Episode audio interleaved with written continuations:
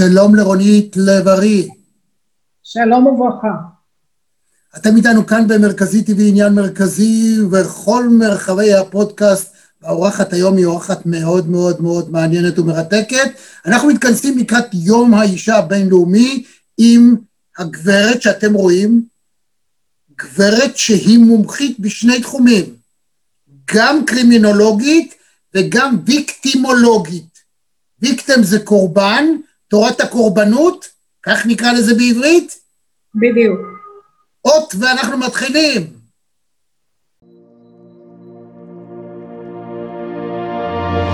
גבירותיי ורבותיי, מאזינות ומאזינים, אני רמי יצהר, ואני שמח, גאו מאושר לארח היום את גדי לבנה, שמעון שווה שלום.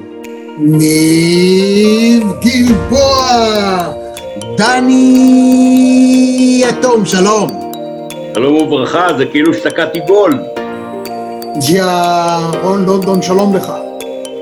שלום וברכה. סימי ריגה, how are you sir?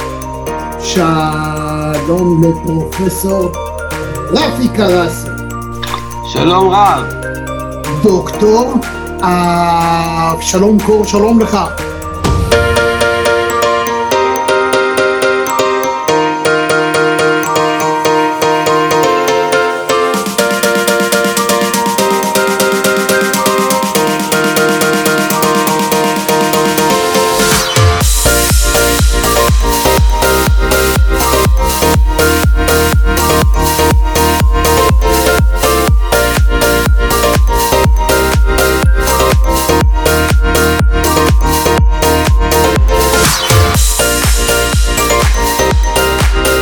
אהלן רמי, אהלן רמי, תקשיב, אני אחוז התרגשות, אני שומע אותך שנים רבות וארוכות בפינות הספורט בבוקר, בגלי צה"ל.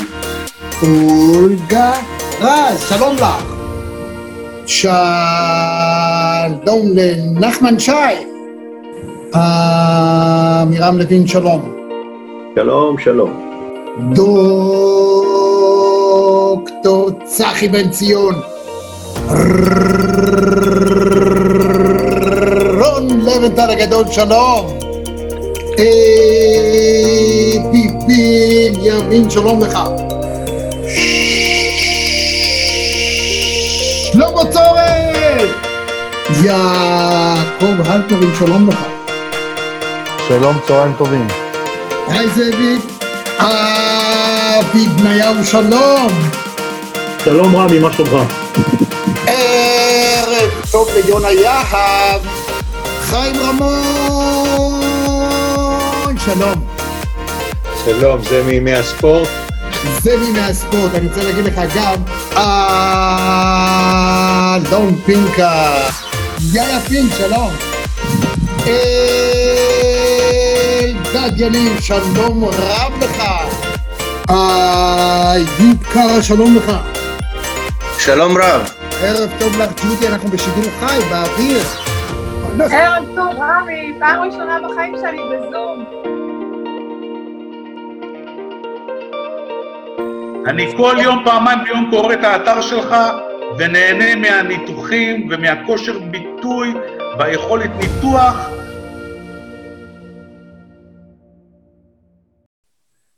אז בואו נתחיל מהצד של הקורבנות. לפני, כשאנחנו מדברים על uh, אלימות כלפי נשים, בדרך כלל uh, זה נסב סביב האישה, סביב מה שהיא עוברת, סביב הסבל שלה. אני רוצה להתחיל דווקא כמראיין מנקודת המבט הגברית והוויקטימולוגית. זאת אומרת, אם אני מבין נכון את העניין, בדרך כלל אנשים שנוקטים באלימות כלפי נשים, או אני לא יודע עד כמה זה, אם זה בדרך כלל, אם זה הרוב או מיעוט, אבל חלק ניכר מהאנשים הללו על פי המתפרסם, הם אנשים שהם לא אלימים, אין להם איזה עבר היסטורי, הם לא רצחו מעולם בעבר מישהו אחר, אלא אם הם נוקטים באלימות, זה בתוך המשפחה כלפי אישה, אולי אישה ראשונה, שנייה, שלישית, שהייתה להם. מאיפה זה נובע? תראה, אתה אומר שני דברים שהם לאו דווקא מחוברים. אתה אמרת שהם לא אלימים, כי הם לא עשו ככה וככה וככה. נגיד שהם לא אלימים כלפי אנשים אחרים, וקודם כל כשמדובר על אלימות נגד נשים, אה, אנחנו פה מתרכזים באלימות אה, נגד נשים מצד בן זוג. אה, נדבר באופן כללי שיש אלימות נגד נשים גם במרחב הציבורי, גם במקומות עבודה, בכל מיני מרחבים, אנחנו, אני מבינה, נתמקד באלימות מצד בן זוג, ונאמר שאותם גברים אלימים הם כן בחלקם אלימים כלפי הסביבה, לא כולם לא, ברובם הגדול מכים רק בבית, יש להם לעיתים היסטוריה של התנהגות אלימה שלא ידועה, ולאו דווקא אלימות פיזית.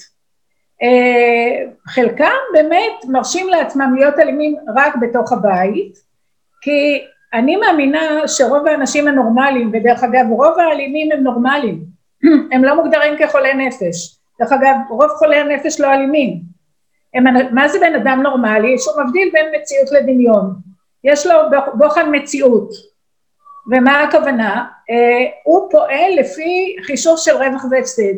אני חושבת שכל בן אדם נורמלי יש לו איזשהו חישוב של רווח והפסד בקבלת החלטות. ואנשים נוטים לעשות דברים שלא יגרמו להם להפסד. רצוי שיגרמו להם לרווח. עכשיו, אם בן אדם מכה בתוך הבית, עכשיו צריך לזכור שמתחת לאלימות יש בדרך כלל תסכול. מה זה תסכול?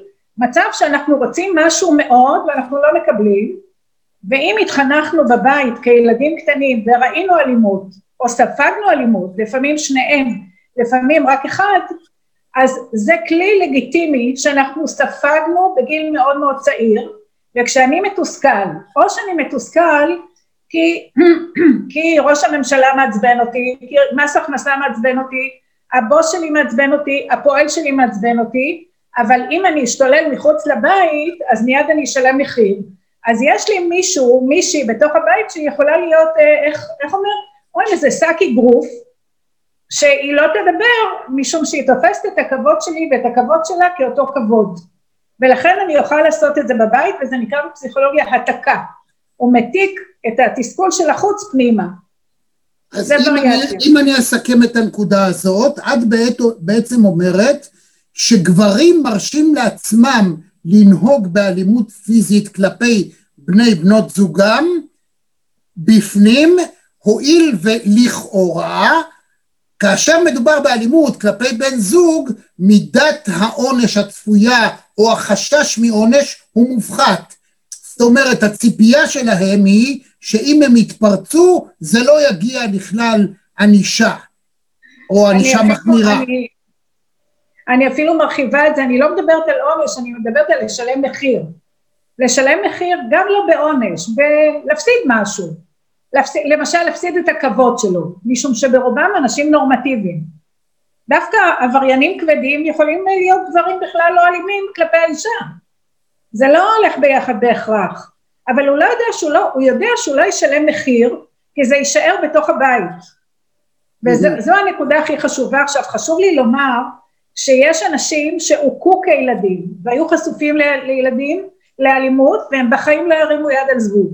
זאת אומרת, אסור לנו לשים סטיגמה על מישהו שמקבל היום מכות, זה לא בטוח שהוא יהיה כזה, אבל זה שהוא כזה היום, אני אומרת שאין שום דבר שמאפיין חיצונית, כי יש לנו גברים אלימים בבית, בכל השכבות ובכל סוגי ההשכלה והעדה והצבע ויו נמית.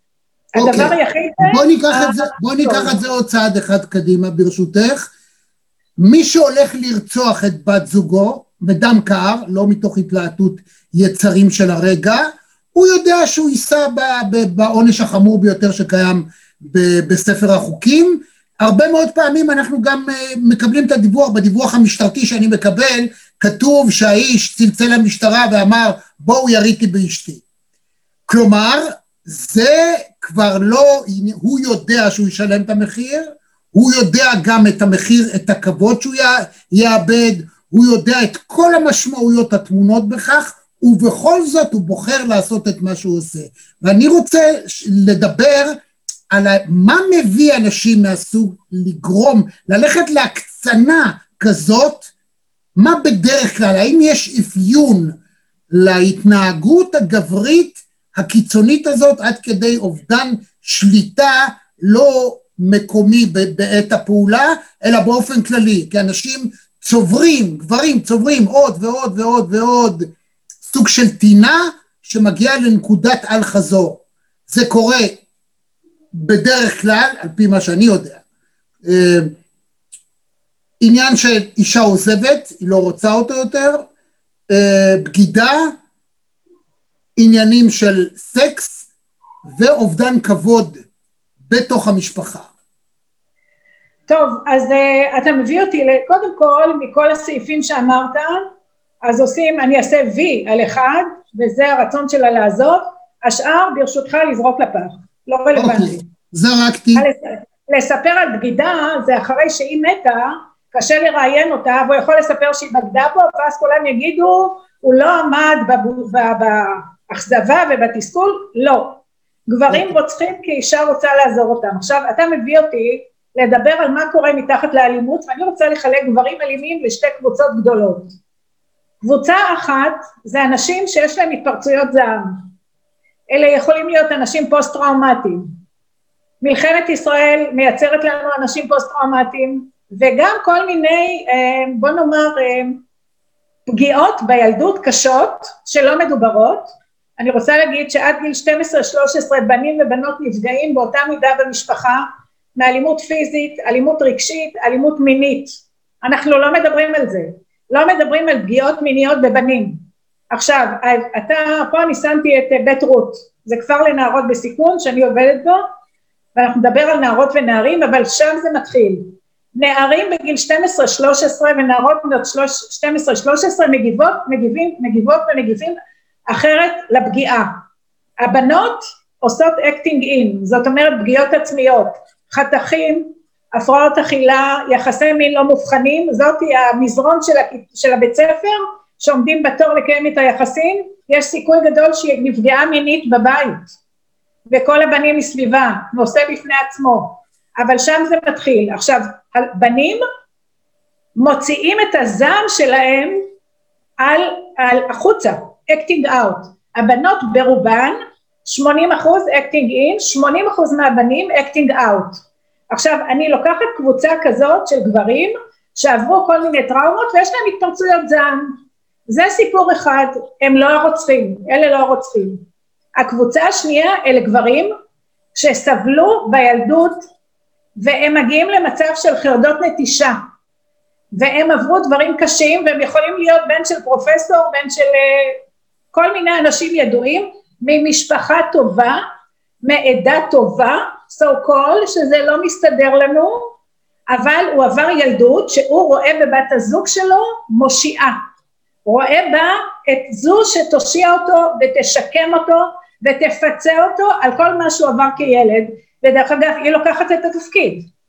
ולאט לאט לאט לאט היא נבלעת, ואנחנו יכולים להתחבר לצפרדע והנסיך והנסיכה והצפרדע, שהנסיכה נושקת, לה, הנסיכה נושקת לצפרדע, מקווה שהוא יהפוך לנסיך, ואצלנו היא נהפכת לקרפדה ושניהם בביצה.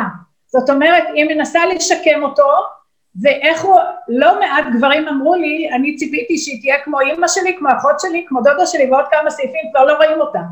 עכשיו, אישה כזו באה עם הרבה כוח, וזה מאוד מחמיא לה להיות המושיעה. ולאט לאט לאט לאט היא מאבדת את עצמה, וזה ההיבט הקורבנותי, הוויקטימולוגי, של מה תרומת הקורבן, אני לא באה להאשים קורבן, אבל מה החלק שלה, היא מסכימה לבטל את עצמה למענו, בתקווה שהוא ישתקם ושהוא יקבל אמון, ואם היה לו אישה קודמת והוא משמיץ אותה דרך אגב, זה נורא אדומה גדולה, כי מסתבר שגם אשתו הקודמת הגיעה לנעמת, וכשהיא רוצה לעזוב אחרי שהיא בעצם סוג של בראש שלו, היא כל החיים שלו. הוא לא מסוגל לעמוד בזה. עכשיו נדבר על רווח והפסד, ואתה מאתגר אותי פעם ראשונה לחשוב על זה, ולהגיד שבמצב הזה מבחינתו, זה, הוא יצא יותר ברווח אם הוא יגמור אותה, כי אם את לא תהיי שלי, את לא תהיי של אף אחד. אבל זה גם במאזן לרווח והפסד, עדיין הוא תופס את זה כרווח באותה סיטואציה, וזה לא סערת רגשות שפתאום הוא זרק עליה מחבת והיא מתה, לא. יש פה סערה יש פה מצב שאני משווה אותו לקריס של בן אדם מכור להרואין ואין לו את המנה, ובזמן ש, שאין לו את המנה הוא לא רואה בעיניים. וזה מה שקרה אצל אסתר אהרונוביץ ז"ל, ביום שהגיעו ניירות מבית משפט, הוא קיבל את הניירות, היא חטפה כדור בראש מהרופא. ודרך אגב, שמעתי גם על ההיסטוריה האישית שלו, וזה הכל מסתדר, זה מתמטיקה. אוקיי. אז זה, אז, זה הסיפור. אז עכשיו אני רוצה, נהדר, קודם כל אני רוצה להגיד לך שהאופן שבו את מסבירה את העניין הוא מופלא, וזה בסדר מצידך שאני מנסה להתרכז לפחות בחלק הראשון של השיחה בצד הגברי, כי אולי אפשר לתת עצות מעשיות לאדם, מתי אפשר לזהות לא רק האישה, אלא גם הגבר, שאיזשהו שינוי מתחולל בו. זאת אומרת, אם אני, רוצה, אם אני מסכם את מה שאת אומרת, ישנם גברים שנושאים נשים מטעמים אה, לא ברורים גם להם, אבל טעמים של תחליף, אימא או דמיון לאימא, לאחות, לדמות דומיננטית, למישהו שתוציא אותו מאותו משבר, תעזור לו אה, אף פעם לא להגיע לחרדת נטישה וכדומה. באיזה שלב מתחולל השינוי הזה, אם זה אצל האישה ואם זה אצל הגבר, או באיזה שלב נדלקות נורות אזהרה שגם האישה אם היא רוצה לוותר על התפקיד הזה שלה או לשנות מנהוגה צריכה להגיד רגע האיש הזה בעצם הוא תלוי בי יותר מדי בוא נחשוב איך אני עושה את זה לא באופן שזה יהווה טריגר להדליק אצל אותו אדם משהו כבוי נסתר ואלים ומסוכן גם לי וגם לו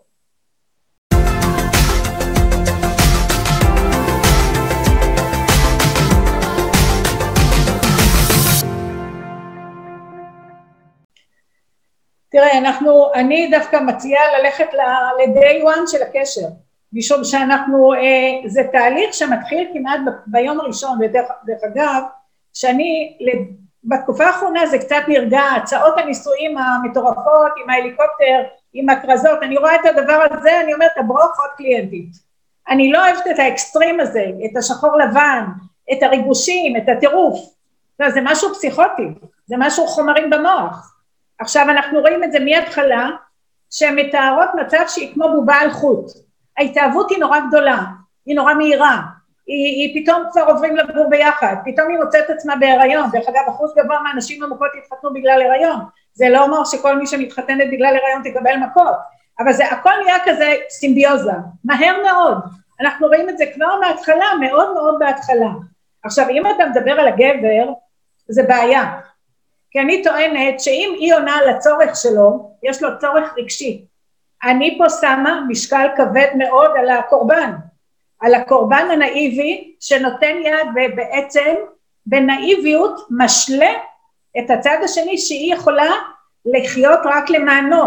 תאר לך שהיא חיה 24/7 למענו וזה עושה לה סיפוק. נשים, הרבה פעמים אנשים, יש גם גברים שנכנסים למערכת כזו, פחות. אני גם פגשתי דברים כאלה, שמחליטים לשקם בחורה שהיא נפלה לסמים, מסתבר שהיא נפגעה מינית וכל מיני, והם נבלעים ומשלמים מחיר מאוד מאוד יקר, רק אם הוא יעזוב אותה, היא תנסה להתאבד, היא לא תרצח אותו. זה ההבדל ב-acting in ו-acting out. אבל זה החלק הקטן, האחוז הקטן, ויש, אני מרצה לנוער, אני מדברת גם לבנים. כי אם בן אומר לי, לא רוצה קוקו, הסתתרתי, לא אוהב את הגיל, הורדתי, למה? סליחה, מה קרה? אתה מכיר, מישהי מכירה אותך והיא מתחילה לשנות אותך, וזה מה שקורה, מתחילים לשנות אחד את השני, כי יש איזה פחד שהיא תעזוב, אז היא יותר מדי מוברת, ויותר מדי חתיכה, ויותר מדי יפה, ויותר מדי חברות. מה שאני רוצה לומר, שזה נאיבי יהיה לחשוב שאנחנו יכולים להעביר מסר לבחור, אנחנו יכולים ללמד את הסביבה, שאם אנחנו רואים שהוא כל היום עם הוואטסאפ, וכל היום עם הטלפון, וכל היום מוטרד איפה היא נמצאת, אני מצפה שהסביבה תתמוך בו, תבין שהוא נמצא באיזושהי מצוקה, ותנסה להרגיע ואולי אפילו תכוון אותו ללכת לקבל עזרה, משום שזה לא יכול להיות כל החיים שהיא תחיה רק למענו, ורק ניקח אה, את המצב שנולד תינוק שלושה וחצי קילו, שהוא לוקח לו את האישה, פתאום כל, כל התשומת לב הולך על, על התינוק, ואני. פגשתי נשים שחטפו מכות בזמן שהם הניקו, או שיריקות, התחיל ביריקות. אז אני אומרת שכאן מבחינת הסביבה, אני מאוד מאוד רוצה שהסביבה תשים לב, ובטח אם גבר אה, מספר שאשתו נקטה בהליכי גירושים, והיא עזבה את הבית, וטוב שהיא עזבה את הבית, כדי שהוא לא יעשה שטויות. מאוד חשוב כשאני מנחה אישה ואני עושה הערכת סיכון, ואני אומרת לה, אל תדברי על גירושים בכלל. אני מצטערת, אבל הייתי ביותר מדי ניחומי אבלים אצל משפחות, שסיפרו שהאימא אמרה לבת, אחד המקרים שאני זוכרת, מירב עידן לבית משפחת פרג'ון, היה למשפחה את גני הפקן באיזה רחובות. הגעתי אחרי הרצח, לצערי הרב, הגעתי ללילי בן עמי אחרי הרצח של אחותה. יש לי סדרה של ניחומי אבלים שלא הכרתי קודם. אז האימא סיפרה לי, האימא רחל מסכנה נפטרה כבר, ובטח הסיפור הזה לא הוסיף לבריאות, היא אמרה לי שהבת שלה הייתה נשואה לבוגר סיירת מובחרת, והיא אמרה, היא אמרה שקשה לה, היא לא בדיוק הבינה מה היה, והיא רוצה להתגרש, היא אמרה לה, מירב היא תגמרי יפה. המסכנה הזו הלכה לדבר איתו על גירושים, חטפה מק... אה, כדור בראש והוא התאבד על המקום. מה שאני רוצה לומר, שיש פה מצוקה גדולה של הגבר, ויש פה מצד שני מענה לצרכים שלו, אין סיבה שהוא יפסיק את אותה הסכמה שלה לתת לו מענה לצרכים, כשיש צורך חזק, אז קשה להגיד לבן אדם, תשמע, אז יום אחד יתפוצץ. זה לא אפקטיבי, לסביבה יש תפקיד מאוד חשוב פה בדבר הזה. אבל לה יש מנקודת, תפקיד חשוב. מנקודת מבט גברית, באיזו נקודה, או איך יכול גבר לאבחן את עצמו ולהגיד, רגע, אני הולך למקומות לא נכונים. אני חייב להבין, או איך אני יכול, איך יכול הגבר להבין שבעצם אשתו זה לא אימא שלו, והוא חייב, אם, אם במשך זמן מסוים הוא נבנה עליה באופן הזה, או יש לו חרדת נטישה, הוא כל הזמן מחפש אותה, מתקשר אליה, לא יכול לשאת את זה שהיא לא נמצאת, הוא לא יודע איפה היא נמצאת, שמשהו לא בסדר אצלו והוא חייב לשנות אצלו, או ללכת בעצמו, אחרת זה לא ייגמר טוב. איך, איך, איך אדם, גבר יכול לעשות את זה, לטפל בעצמו? אה, ברשותך רמי, אני רוצה להגיד לך שגם בקהילה הגאה יש את הדפוס הזה, כך שיכול להיות גם אישה וגם גבר, נכון. ונדבר על מי שתלוי, שהוא החוליה החלשה. בעצם הצד האלים הוא החוליה החלשה. אבל בין גברים, בין גברים, זה שהוא החוליה החלשה, הוא יודע את זה, הוא מראש נכנס כחוליה חלשה. כשמדובר בבני זוג הטרוגנים, בדרך כלל הגבר, זה לא ברור לו. הוא עדיין בטוח שהוא גבר, אני הגבר, והוא לא מבין שהוא נכנס למערכת יחסים תלותית. משם הרי זה נובע. אם הוא יודע שזה מערכת יחסים תלותית, הוא גם יודע להסביר את זה וגם האישה יודעת. ושניהם יודעים בדיוק איפה זה עומד, אבל כשהוא לא מודע לכך, שם, שם בעצם פתאום מתפרצת הבעיה כשהיא מפסיקה לשתף פעולה, לא? תראה, אני, אני חושבת שלגבי הפסקה לשתף פעולה, תראה, יש גם בתקופת החיזור והחברות, יש אצל הזוגות האלה הרבה ויכוחים. שזה בקטנה, זה לא בקטע של להיפרד. זה מחאה שלה, למה אני רוצה להמשיך להיות בקשר עם חברה. זה ידיד שלי, אני לא רוצה למחוק אותו מהאינסטגרם. אה, כי יש היום ברשתות החברתיות גם, הוא מסתכל, הוא רוצה את הסיסמאות שלה.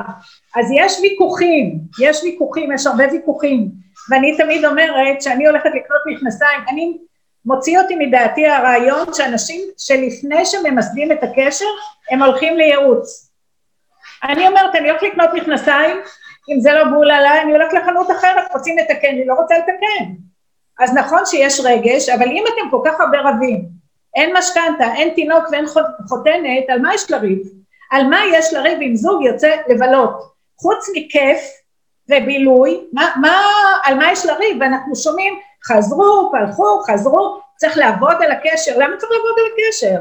שכל אחד יזרום, אני תמיד אומרת כמו הפוני שלי, אתה רואה את השיער שלי, זה נופל ככה, אני עושה פוני, מה אני אלחם, אני אשים סיכות, ייפול לי בעיניים וזה, אני הולכת לאסף, יש לי אסף בן ארוש, יש לי ספר מהסרטים, סדר לי את הכל פיקס, וזה נופל, אני זורמת עם מה שזה עכשיו, מה, למה לתקן ומה לש...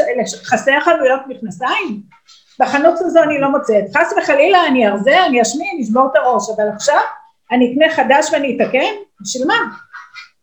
ו- ופה אני חושבת שגם גברים וגם נשים, ברגע שאתם נמצאים בזוגיות ויש דברים שלא מוצאים חן ביניכם, אל תנסו לשנות את הצד השני. אל תנסו לשנות. אני לא אומרת שצריך להתחשב, צריך, כשיש זוגיות צריך לפנות זמן, צריך להתחשב, צריך, אני מאמינה בהדדיות. אני מאמינה שהוא צריך לענות על הצרכים שלה ויהיה לה צרכים שלו, זה צריך להיפגש. אבל ברגע שהבן אדם מרגיש שהוא כל הזמן טעות, והוא לא יודע איפה היא נמצאת, הוא בלחץ, יכול להיות שהיא יותר מדי אטרקטיבית, תיקח משהו, כשהבת שלי הייתה קטנה, היא הייתה אומרת שהיא רוצה שנקנה לה ופלות ערומות. מה זה הוופלות ערומות? בלי ציפוי שוקולד. אז בשביל מה לקנות עם ציפוי שוקולד ולגרד את השוקולד מהוופלות?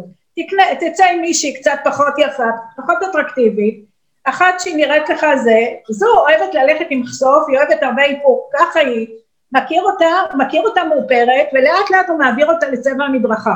עכשיו, אם משתפת עם זה פעולה, או שיש אמון או שאין אמון.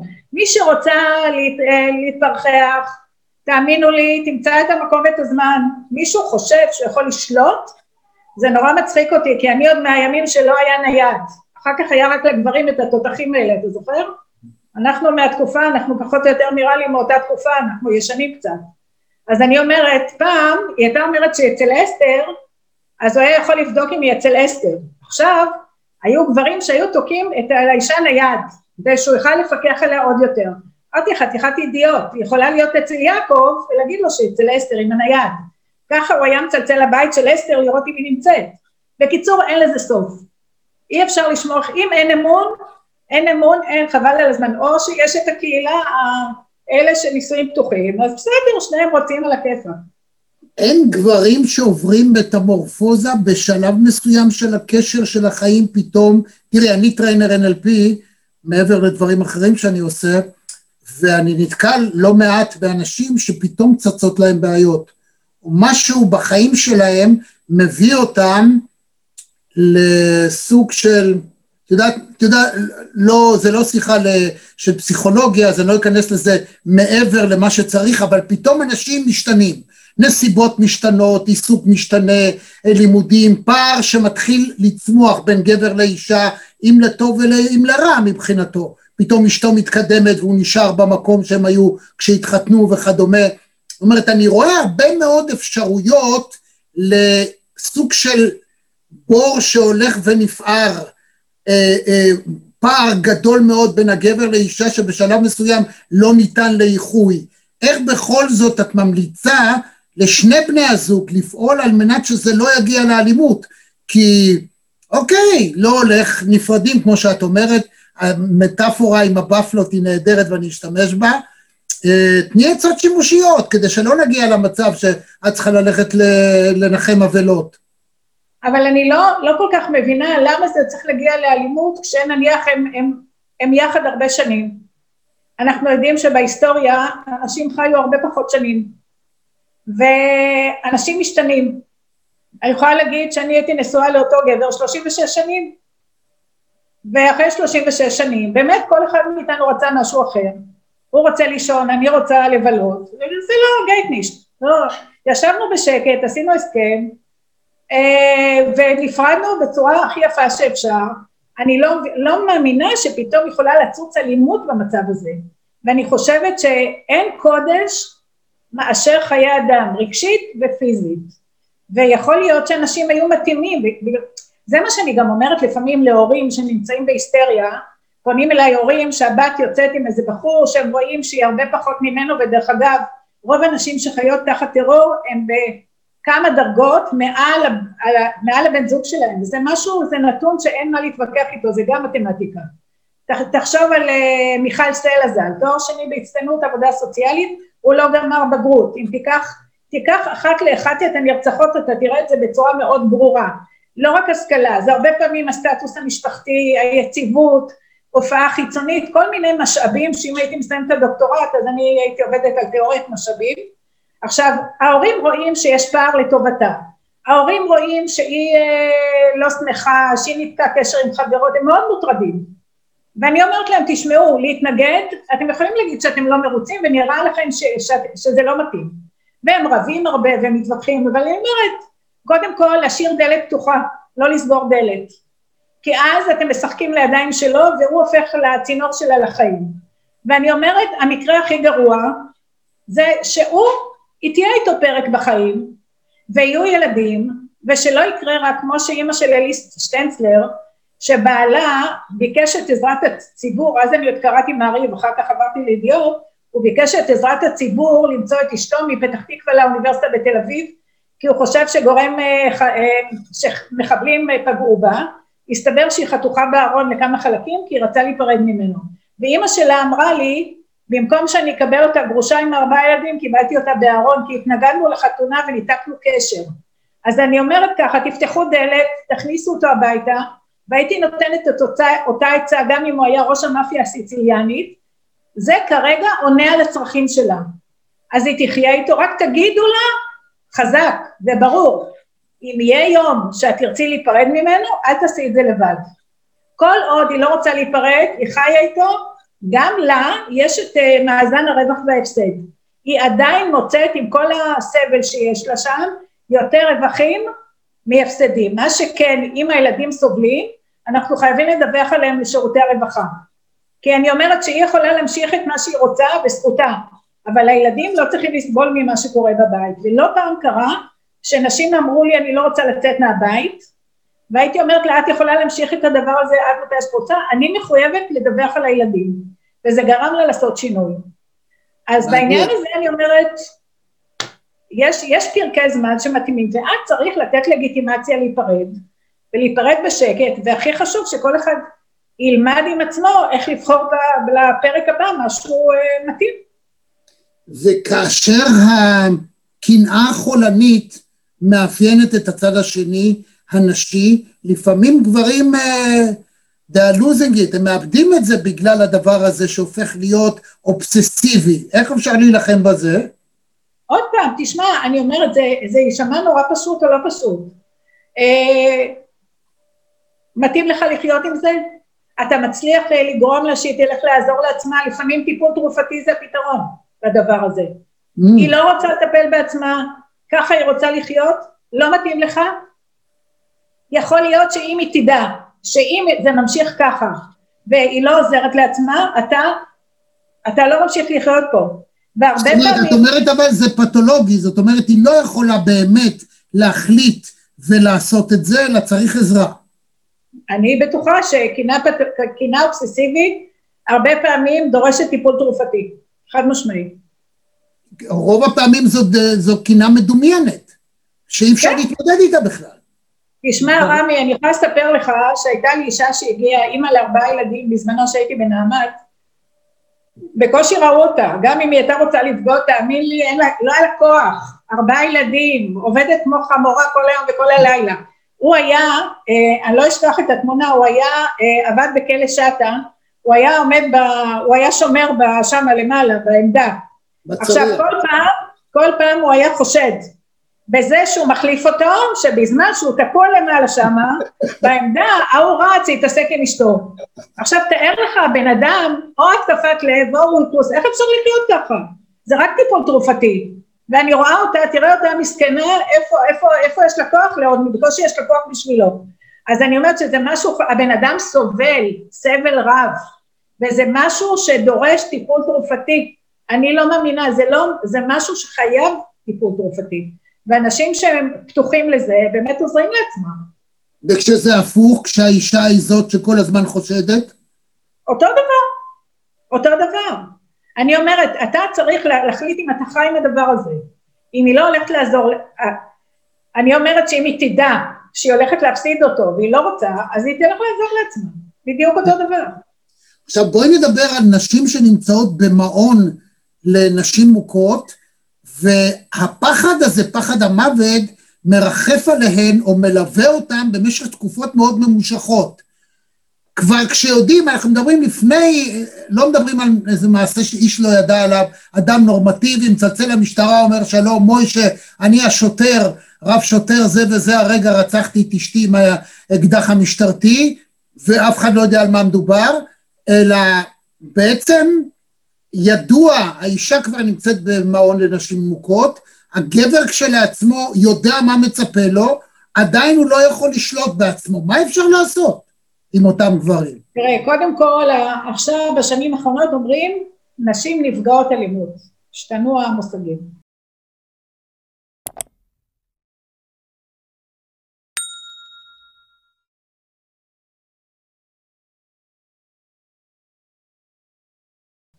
עכשיו תראה, לצערי הרב, אני הייתי, חשבתי, אני, הנערות של בית רות בלעו אותי ככה ב-15 שנה האחרונות, ונכנסתי לעניינים לפני כמה שנים בזכות ענת לבדלר מידיעות שסחבה אותי החוצה, להיות עוד פעם מעורבת, כי אני הרבה שנים הייתי מחוץ לסיפור, נכנסתי לעולם של נערות בסיכון, שזה נושא רציני. מה שאני יכולה להגיד, שמי שלצערי הרב, אני חשבתי שכל בן זוג של אישה שנמצאת במעון אה, לנשים נפגעות אלימות, נמצא באיזושהי מסגרת טיפולית, באוטומט.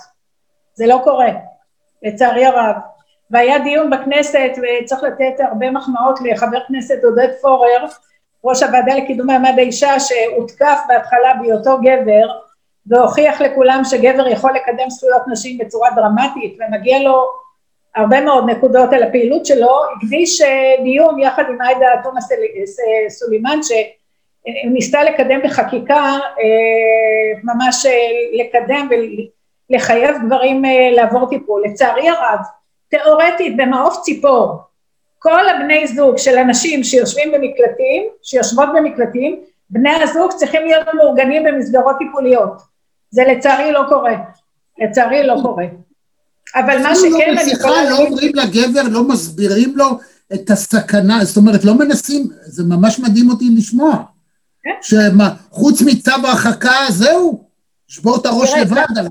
קודם כל, אישה שנמצאת במעון, צו הרחקה יכול להיות משהו מאוד מסוכן. רחל רחמיאן ז"ל, אם שיש, לשישה ילדים נרצחה עם הצו הרחקה ביד. כשהוא נמצא בסערת רגשות, צו הרחקה יכול להיות לא רק, לא רק לא יועיל, אלא מסוכן. לכן, יש מצבים שאני עושה הערכת סיכון ואני אומרת לאישה, אם את רוצה להיפרד, את חייבת לעוף בלי לדבר מילה. לא להגיד לו שאת רוצה להיפרד, פשוט להסתלק, ורצוי שמישהו יהיה על ידו להרגיע אותו ולתת לו תמיכה. עכשיו, אני חייבת להגיד שגם פה, ברוב המקרים, יש איזה תהליך של גמילה. אני אומרת שהוא לא, לא מכור לאלימות, הוא מכור לאישה. וברגע שלאט לאט עובר זמן, והוא מקבל את התמיכה בכל זאת, לפחות על ידי חברים, על ידי משפחה, על ידי, אני אומרת לה, תגידי לחבר, אם יש לו חבר טוב, תגידי לו, הוא נמצא במצוקה, שיצמד אליו. גברים נמצאים במצוקה מאוד קשה בהליכי גירושים, ודרך אגב, אחד הדברים שמאוד מרגיזים אותי, יש לנו התאבדויות של גברים כתוצאה מבהליכי גירושים, ואני לא חושבת שיהיה הוגן לשים את זה על, אחראי, על הראש של האישה. היא לא אחראית על הדבר הזה, מי שאחראי זה מי, מי לא גילה אותו כילד שסבל, ולי, ומי לא נתן לו אה, מקורות תמיכה בזמן, שהוא, בזמן שהיא לא, אה, לא רוצה להמשיך לחיות איתו. ואני מכירה הרבה מאוד מקרים שנשים מוכות, דרך אגב, בן אדם שמגיע למצב של התאבדות, יש שם אגרסיה פנימית קשה. אלימות זה, אה, התאבדות זה אלימות כלפי עצמך. ואותה אישה, ואני מכירה לא, מק, לא מקרה אחד של נשים שח... שהן היו נשים מוכות רציני מאוד בצורה קיצונית, והוא התאבד אחרי הגירושים וכולם האשימו אותם בגלל שהיא התגרשה. אומרת, איך יכול להיות, אה, איך, איך אפשר להעלות על הדעת להאשים אותה? היא החליטה שהיא רוצה לחיות בשקט. עכשיו, גם מי, מי לא, לא ראה אותו כילד שהוא הגיע למצב הזה, ומי לא ראה אותו כמבוגר שנמצא במצוקה, ואני חושבת שכל השירותים עדיין לא יודעים לטפל בגברים כמו שצריך. אז זהו, כוויקטימולוגית, אני שואל את עצמי, למה תמיד אה, להסתכל רק מנקודת המבט הנשית, ולמה לא לפתוח קו חם, קו לוהט, עזרה נפשית לגברים שנקלעים למצוקה מהסוג הזה? זאת אומרת, יכול מאוד להיות שזה יכול א', למנוע, וב', למנוע הישנות, או לסייע באמת לאנשים לצאת לדרך חדשה, אני מדבר מנקודת מבט של הסתכלות של הגברים שהם הרבה פעמים באמת גם קורבנות של עצמם. אני מסכימה איתך, קודם כל אני רוצה לומר שלוויצו יש קו לגברים. אה, כן? יש. כן. מעניין. שנית, יש מעל 100 מרכזים, שזה נקרא מרכזים למשפחה, או מרכזים למניעת אלימות במשפחה, גברים לא פונים. אבל איפה יש את המגע עם הגברים בעיקר? כשיש הליך גירושים ויש את uh, עובדת סוציאלית לסדרי דין שצריכה לתת המלצה לבית המשפט על סדרי הראייה של הילדים. אז בהכרח היא פוגשת את האבא. וברוב המקרים אנחנו מדברים על אבות ואימהות. ושם בנקודה הזו אני חושבת שצריך לשכלל את הכלים בדיבור עם הגברים. כי או שהן מפחדות מהם, או שהגברים מצליחים אה, לסובב כל מיני דברים, אני רוצה להגיד בצורה הכי הכי אה, כנה, שאם מיכל סלע ז"ל הייתה באה ומקבלת עזרה, אז הרוצח לכאורה, כי הוא עוד לא הורשע, אבל 17 שעות הוא הסתובב עם התינוקת בידיים, אה, אני אומרת שאם אם אותה עובדת סוציאלית לסדרי דין הייתה צריכה לתת המלצה לאיפה הילדה תהיה וכמה ימים אצלו או אצלה, הוא יכול היה לעבוד עליה. אם לא היה לה מספיק כלים לראות את הדברים, ואני אומרת שחייבים לראות את הדברים דרך, דרך עיני האישה, כי לגברים יש מנגנוני הדחקה מאוד מאוד מאוד רציניים, כולל מנגנוני קסם. דרך אגב, הנשיא קצב עד היום הנשיא קצב עד היום לא יודע מה לא היה בסדר. נכון, אני, אני בדיוק על זה רוצה לנקודה הזאת להעיר משהו אחד. הציפייה שעובדת רווחה או אישה תצליח לחלץ מגבר, לפתוח את מנגנון ההכחשה וההדחקה שלו, הוא אפסי. מי שצריך לטפל בזה, הוא צריך לדבר עם גבר. אם הוא ידבר עם גבר, לגברים יש קוד דיבור אחר מאשר לנשים. גברים קודם כל משליכים פנימה, סוגרים, נועלים, זורקים, זורקים את המפתח והולכים הלאה, זה כאילו לא קרה, בסוף זה מתפרץ. ולכן אופן התחקור של גבר ואישה, ושוב, זה אני אומר בתור trainer NLP, לחלץ מגבר מה הבעיה שלו, גם כשהוא כבר מגיע לטיפול, או למפגשים או להנחיה, כמו שזה נקרא אצלנו, זה לא פשוט. ב-99% מהמקרים, גבר שמגיע, הוא לא יודע בעצמו להגדיר את הבעיה שלו. אצל נשים כמחציתן לא יודעות בדיוק, הן חושבות שזה משהו אחד וזה משהו אחר, אבל אצל הגברים הם, הם לא מבינים את העניין הזה, הם לא מבינים. ולכן זה חייב להיות מנקודת מבט, לדעתי, אם רוצים לסייע ולמנוע, זה להכשיר גברים לדבר עם גברים. אז בואי אני אגיד, קודם כל, קודם כל, אנחנו בדיוק באותה דעה, וכשאני התחלתי את ה, במסגרת נעמת לטפל בגברים באופן חד משמעי, רק גברים טיפלו בגברים, והגיעו גברים, אחרי שנעצרו, אחרי שהאישה ברחה, הגיעו הרבה מאוד גברים לטיפול, אבל מה קורה? אתה, אתה עובד, במ... אתה רואה את עצמך עובד במשרד הרווחה? אני שואלת. אני אומר באופן עקרוני, זה הכל... לא, אבל אני אומרת באופן עקרוני, גברים לא, לא, מטפלים...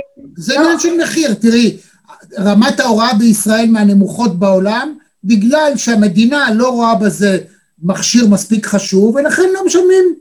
אז מה שאתה אומר, אני מסכימה איתך... מדינת ישראל, מדינת ישראל, את יודעת, הייתה תקופה לא מזמן דווקא, שהיה קשה להשיג עבודה בתור מתדלק בתחנת דלק. למה? כל החיילים המשוחררים, בשביל לקבל את הכסף, הואיל וזאת הייתה עבודה מועדפת, כולם עמדו בתור להיות מתדלקים. אז שאם מחר יחליטו שזאת עבודה מועדפת, יכשירו אנשים, יעמדו בתור. זה רק עניין של תמורה כספית. אני מסכימה איתך, ולצערנו הרב, אה, במשרד, ברוב אנשי המקצוע במשרד, במקומות הפורמליים הם נשים. ואני מזכירה, אין לי מה להגיד, אני, אתה צודק מיליון אחוז. לא, לא, אני לא אה, מאשים אותך בשום דבר, אני שמח לא, לא, שאנחנו לא, מסכימים. אני אומרת שזה תמונת מצב, לצערי הרב, ואני מסכימה איתך ש, שהיה צריך להיות, אה, שגברים ייפגשו עם גברים, ולצערי, לצערי, אבל אני אפרגן את זה. רוצה, מה שכן תלוי בכם, אתן, אתן צריכות, ארגוני הנשים למיניהם, צריכות להתחיל אתן להפעיל את הלחץ כדי להכשיר גברים שיטפלו בגברים. כי אם יימנעו הדברים הללו ונקודת המבט שלכם לא תהיה רק נשית וקורבנית מבחינת האישה, ואני לא בא להגיד חס וחלילה להגן על הגברים או להגיד להאשים נשים, אבל אני אומר שכדי לפתור בעיה, בסוף צריך להבין מה הדרך הכי נכונה לטפל בה. ואני חושב שהיום הכוח הנשי הוא הרבה יותר חזק בלהשיג את אותן אה, תקציבים, אה, הייתי אומר העדפות, לטפל בגברים בצורה הנכונה והנאותה, כדי למנוע את הצרה מהאישה. אם אתם תפעילו את ההשפעה שלכם, זה יקרה. אז בוא אני רוצה להגיד לך משהו. קודם כל, אני לא מחזיקה בצד הזה שאתה תיארת. אני מחזיקה ב... בוא נגיד בלהיות האומות המאוחדות כאשר אני אומרת ככה שיש קורבן ויש תוקף הקורבן יקבל תמיכה והתוקף מבחינתי יחטוף סנקציה. זה שלב ראשון. שלב שני, שלב שני אני מדברת על לקיחת אחריות. ובלקיחת האחריות מאוד מאוד חשוב שהגבר יגיע למסגרת שמטפלת בגברים על ידי גברים. חד משמעי בינתיים רוב האנשים שאני מכירה מטפלים הגברים מטפלים בקליניקות פרטיות ב-350, 400, 450 שקל לשיחה. גברים לא, ברוב המקרים לא יעמדו בזה. אז זה דבר אחד. אני יכולה להגיד שתרומתי כעמותת בית רות, אני בארבע שנים האחרונות, אחרי עשר שנים של ניהול, אני עברתי לכמה מיזמים, אחד מהם זה מרכז ידע רגיש מגדר לטיפול בנערות ונערים בסיכון. מרכז הידע הזה בא ללמד אנשי מקצוע, עשינו יום למשל על גבריות, אנחנו מטיפות ל- ללמד בנים להביע רגשות, מטיפות לשנות את המושגים של גבריות, כי היום אנחנו כבר לא צריכים שרירים, זה כבר לא רלוונטי לנו. אה, עבודה לחוד עם בנים, אה, לחוד עם בנות, אה, זה משהו שאנחנו מובילות, אצלי אין את המושג נוער, אצלי זה נערות ונערים. אני מאמינה שיש הבדלים בין המינים, אני לא נכנסת מה הסיבה, אם זה גנים, אם זה חינוך, אם זה סוציאליזציה, מבחינתי זה שתי קבוצות שונות עם צרכים שונים ולכן המענים צריכים להיות שונים. ואני מאוד מסכימה איתך, זה צריך להיות בשלבים מאוד מוקדמים. למשל, כשאני הייתי מעורבת שנים בהכשרת אה, מנחה, מנחה קבוצות, אני הייתי ממש ממליצה לגברים שבקבוצה, תעבדו רק עם גברים, אין מספיק אה, גברים בשוק.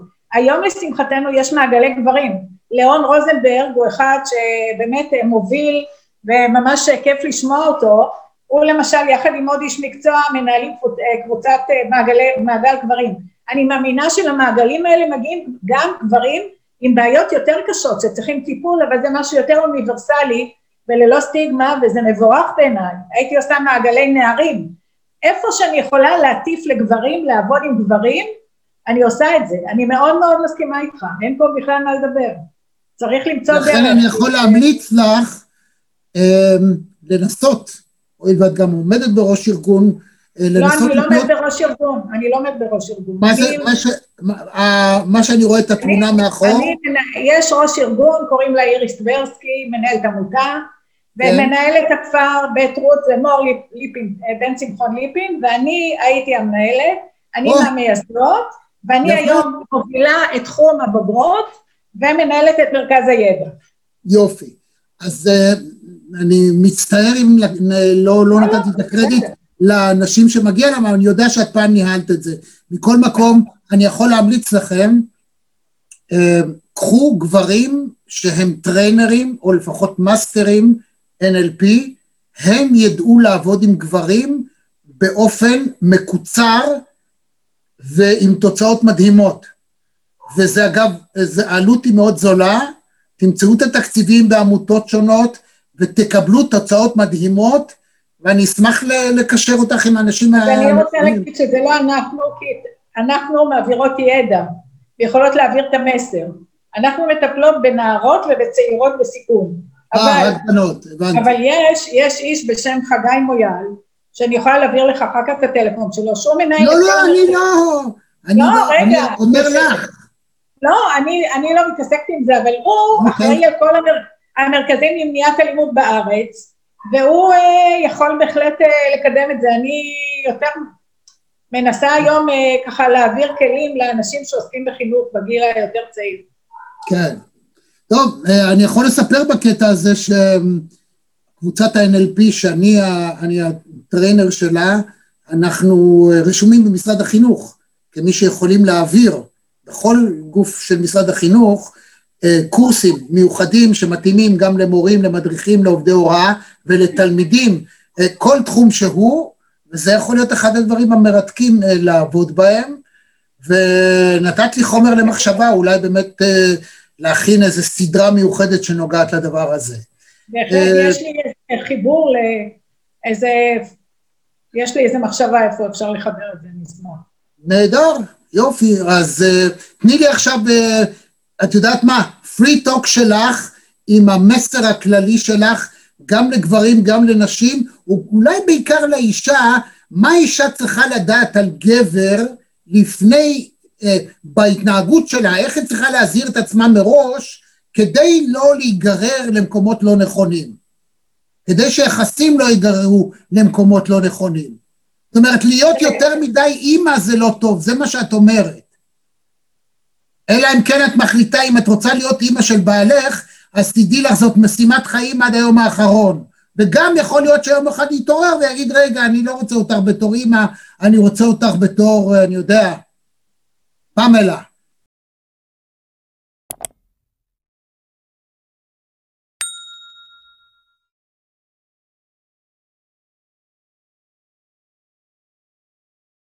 לא? או שהיא תגיד שהיא לא רוצה יותר. כן, אז מה עושים? תראה, אני, אני אומרת שאני עוד, עוד הולכת אחורה.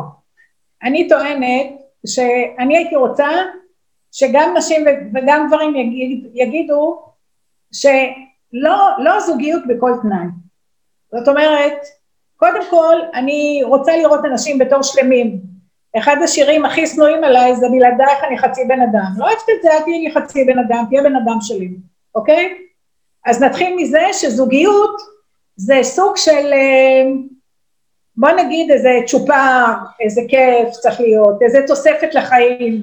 זה לא משהו שאני ככה לפעמים מסתכלת מהצד על נשים שנפרדו והן לא יכולות לחיות בלי בן זוג וזה, לא יודעת, זה אפילו מעליב אותי כאישה לפעמים, אני חייבת להגיד. אז נתחיל מזה שלא מוכרחים, ואם מישהי מגיעה, לפי שאני שמעתי היום על מישהי ש... יש לה זוגיות ראשונה בגיל 38 והיא הולכת לאכול אותה בגדול והחברה שלה התקשרה אליי מה אני עושה? יש שם את כל הסממנים הוא הרבה פחות ממנה היא בתפקיד מאוד בכיר. היא בת 38 והיא כנראה לא רואה את עצמה מביאה ילד בלי בן זוג והיא תקלל את הרגע. אז קודם כל מביאים ילדים היום לעולם בלי חתונה ילדים מאושרים ולפעמים עם הילד היא תמצא בן זוג באיזי לאט לאט שיתאים לה. אז קודם כל נתחיל מזה לא בכל מחיר, לא זוגיות בכל מחיר. אני מכיר, שמעתי את המושג לחוצת חתונה, זה משהו נוראי, בעיניי זה כמו לחוצת חוזה. אתה רוצה דירה, אתה עושה חוזה, אבל אתה רוצה לחוץ, לחוץ חוזה? מה זה לחוצת חתונה? זה קטסטרופה. אתה, את מכירה מישהו, מכירה מחליטים יחד לחיות ביחד כי זה מתאים. ואז אני אומרת שהדבר הכי חשוב זה להכניס ראש, רציונליות. לראות אם יש, אני בשנים האחרונות מאמינה בדומה. אני לא מאמינה בחרטוט הזה של ניגודים ועניינים, לא מאמינה בזה. כמה שיותר דומה, יותר בריא. צריך לראות, להכניס רציונליות. אם יש אה, נושאים משותפים, אם יש דברים שאנחנו אוהבים. אתה יודע מה? אפילו שעון ביולוגי. השעון הביולוגי, לא מדברים על זה, אבל זה גם משהו שצריך, אה, אני לא אומרת על זה ייפול ויקום. אה, ולבדוק לא, את זה. לא, צודקת, יש אנשים שהם אנשי לילה, והם ישנים רק ביום, וזה משבש את כל מערך, לא רק היחסים, העבודה, בכלל ההתנהלות, את צודקת מאה אחוז. נכון, אבל אם שניהם, אם שניהם ציפורי לילה, אז זה נפלא, אז זה נהדר, או ההפך. כן. כי, כי מה יוצא? זה בסוף כמעט לא יוצא להם להיות ביחד, כי כל אחד נמצא בכלל בלי השני. אז זה גם, זה נושא, אני לא אומרת רק, אם הכל מושלם ורק זה, בסדר. אני אומרת שצריך להכניס רציונליות, וזה אני אומרת גם לגברים, גם לנשים, גם לזוגות נשים וגם לזוגות גברים. אני גרה פשוט בבניין עם 40 זוגות בנים, אז אני בעניינים של... ויש להם ילדים, תאמין לי, על כל בני ישראל הילדים האלה. זה בסוגריים. מה שאני רוצה להגיד זה שצריך להיות, צריכה להיות התאמה, צריך להיות כיף, צריך להיות שמחה. אם הזוגיות לא מביאה לך, לך או לך שמחה, אתה לא מרגיש כיף, אתה לא מרגיש, את לא מרגישה שכיף, זה כבר צריך להדליק נורה אדומה. כמה הבן אדם מקבל אותי כמו שאני, איך שאני נראית, איך שאני אוהבת להתלבש, מה שאני אוהבת לאכול, אה, איך שאני אוהבת לאכול, לא לחנך אותי, אני מאמינה שבגיל 10-11 כבר אי אפשר לחנך, נגמר. זה כבר אה, די, זה מבושל. אז אני אומרת, mm. אז אוהב, אני אוהבת אותך, זה, אבל זה לא מתאים, זה, זה משהו שלא מתאים, נתגבר, אני אמצא משהו שמתאים. לא לנסות לשנות את בן בת הזוג, לא לנסות לשנות, או שאתה אוהב כמו שזה, או שאין טעם להתחיל לשנות כי זה לא מחזיק מים, זה מה שאני אומרת, וברגע שיש איזו תחושה לא נוחה, היא מנתקת קשר עם חברים והיא מרגישה שזה לא נכון, שזה לא בסדר, אבל מה לא עושים למען הזוגיות? הוא לא אוהב אודם, מה, מה אודם לעומת חבר? מה חברה לעומת חבר? מה הבגד הזה לעומת חבר? והסטטוס שיש לה חבר אז זה סטטוס. ואחר כך זה כי את לא נשואה וכבר השעון מתקתק, ואז מה יהיה? והלחץ החברתי במדינת ישראל כולם עליך. היא כבר לא הולכת לחתונה כי כולם אומרים מתי אצלך, מתי אצלך. אז אני אומרת להורים קודם כל לבנות חוסן לילדים, לתת הרבה מחמאות. אני, בג... אני מדור שתמיד היו נותנים מחמאות לשכנים, כי זה מקלקל, עלול לקלקל אותם. היום אומרים צריך לתת לילד המון המון מחמאות, לבנות לו את החוסן. איך אומרים? מישהו אמר צריך לילד, להוציא את הילד לחיים עם אפוד. האהבה, התמיכה, החיזוקים של הבית, זה האפוד לחיים. ואז אה, זה, הכל מתחיל ונגמר משם. אה, ואני מאמינה ש... ההורים, כשאנחנו חיים, אנחנו חיים בחברה בעייתית, דווקא הקטע של הקורונה אה, נתנה הרבה לילדים, אני חושב שברבות הימים הילדים ייקחו את זה רק לטובה, כי שנה שלמה היה להם הורים, בדרך כלל במדינות כמו שלנו, לילדים אין הורים, הם מעשרה לשמונה, שהם נפרדים עם ההורים, מההורים, עד חמש-שש בערב, כשהם רואים אותם, הם חוזרים מהגנים ובתי הספר והחוגים וכדומה, ואז יש להם שעה לאכול, להתרחץ וללכת לישון. אין להם בעצם הורים שמגדלים אותם באמת, רק בסופי שבוע. אז דווקא שנת הקורונה יכולה להוסיף הרבה מאוד, ואני רואה כבר שינויים אצל אנשים מסוימים בצורה מאוד טובה, הרבה יותר טובה ממה שההורים שלהם חושבים. ממש זה כיף להם ענק להיות בבית. מצד שני, הבעיה של ההגנה הזאת שאת מספרת עליה, חוסן, זה ההנחלה שמקובלת בימינו להגיד לכל אחד שהוא יכול להיות הכל, וזה לא נכון. ואז הוא מגיע לבית ספר והתברר שהוא לא הכי יפה, הוא לא הנסיך, ויש נסיכה אחרת מלכת כיתה, ויש מישהו יותר חזק ממנו, מישהי יותר יפה ממנו, ויקחו לה את מה שהיא רוצה ואם היא תבכה זה לא יעזור לה וכדומה. איך עם זה מתמודדים? אני חושבת שצריך לעשות את זה חכם. אני מאוד אוהבת, אם יורשה לי, את השיטה של מכון אדלר. אוקיי. אני חושבת ששם עושים דברים טובים. אני עברתי שם סדנה לפני 42 שנה. שהבן שלי היה בן ארבע. הבן שלי אז בן ארבע, תעשה חשבון, בן 46 היום. ולקחתי את זה גם לבית רות. ובבית רות אנחנו מחזקים אצל הנערות את, ה, את היסודות הטובים, אנחנו מוציאים מכל אחת את, ה, את הדברים הטובים שלה, אנחנו מעצימים לה את הביטחון העצמי, אנחנו לא אומרים כל מיני סיסמאות, אנחנו מחזקים את הביטחון העצמי, אנחנו מחזקים אותם, אה, אין עונש, אין עונשים, הן יודעות שיש תוצאות לכל מיני דברים שהן עושות, אנחנו נותנות חיזוקים על התנהגות רגילה, וילד, וילד ש, שגדל, זה לא מובן מאליו שהוא קם בזמן, שהוא הולך לבית ספר, אני המון המון תשומת לב על דברים חיוביים, פחות להעיר על דברים ש, שלא טובים, להעיר רק כשאין ברירה, ואני חושבת שזה החוסן הזה שצריך אה, באמת לא, לא להגיד לילדה שהיא נראית כמו מלכת יופי, זה לא לעניין, אבל ולחזק לה את הביטחון, ואני אומרת לך, שאני רואה בטלוויזיה בחורים, תאמין לי, אין להם צורה. ביטחון, מדברים כאילו הם, אה, מבחינתי זה רוברט רדפורד, זה היה הכי חטיף, או אלן דלון, חבר'ה לא יודעים מה זה. ואני רואה את הביטחון, אני אומרת וואלה, ההורים שלהם עשו עבודה טובה, עשו עבודה טובה. ואני רואה חבר'ה חתיכים, שחקני קולנוע, שהם לא, לא מבינים בכלל כמה הם נראים, איך הם נראים, כי פישלו שם. אז אני לא נותנת פה רצפטים, אבל אני חושבת שהדימוי העצמי של הבן אדם זה אחד הדברים היסודיים, ואתה תסכים איתי שאתה עוסק בתחום שאתה עוסק, שהכל, הרבה דברים מתחילים ונגמרים משם. כי מי שיש לו דימוי עצמי גבוה, אם הייתי מסיימת את המחקר שלי, את הדוקטורט, אני התעסקתי הרבה עם משאבים. אני אומרת שדימוי עצמי זה כמה כבוד אתה נותן לעצמך. וזה כמו חשבון בנק. אם יש לך חשבון בנק כבד, ייגעו לך קצת בכסף, לא יקרה כלום. אם יש לך אפס, זה כבר בעיה. אם יש לך אוברדרפט, ודימוי עצמי נמוך זה אוברדרפט של כבוד לעצמך, אז אנחנו בבעיה, וזה בדיוק הדברים האלה שאומרים להם מילה, הם מתפוצצים. ואתה לא מבין בכלל ממה הוא נעלב.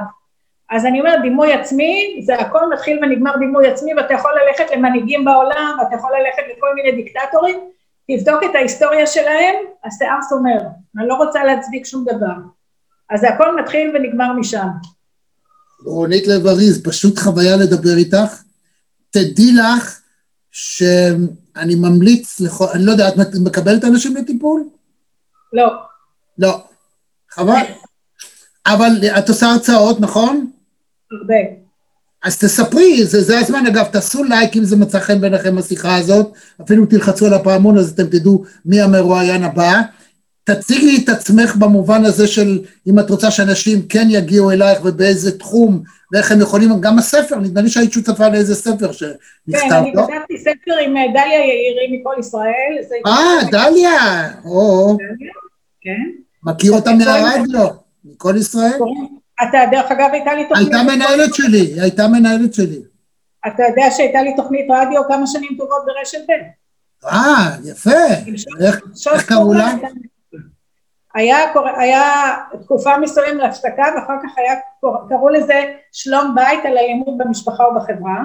ווא. עד שיום אחד אמרו לי ללכת, זה היה בהתנדבות, אבל זה היה נחמד והייתי מראיינת כל פעם שעה כמו שאתה עושה עכשיו בדיוק. ואני עובדת בעמותת בית רות, שזו עמותה לנערות בסיכון כמו שאמרנו, אתה מוזמן לבוא לבקר אותנו פעם בעפולה. אה, זה מקום מאוד מאוד מעניין, אנחנו גם, שהקורונה תלך מאיתנו והגיע הזמן שתלך כדאי, הבנו את הפרינציפ, אז אנחנו, אנחנו שמחות לארח בכפר. אני אשמח ו... לעשות, לתת לכן הרצאה לבנות על נקודת מבט גברית ואיך אפשר להימנע מלהגיע לאותה נקודה או מהם תמרורי האזהרה מנקודת מבט גברית. אשמח לבוא בהתנדבות לתת לכם הרצאה. אשמח לדבר על זה, ואני אשמח אה, להרצות לכל מיני מסגרות, אני מרצה מטעם בית רות, ואם, אה, ואם יש תשלום זה הולך לעמותה, אני לא עובדת פרטי, ואנחנו, בשנה האחרונה אני הגעתי לשבעת אלפים אנשים כולל חו"ל. אז... אה, יפה מאוד, כן. מעולה. הזום, הזום, מפילי הזום. יפה, יפה, יפה, יפה. תשמעי, הייתה חוויה לדבר איתך.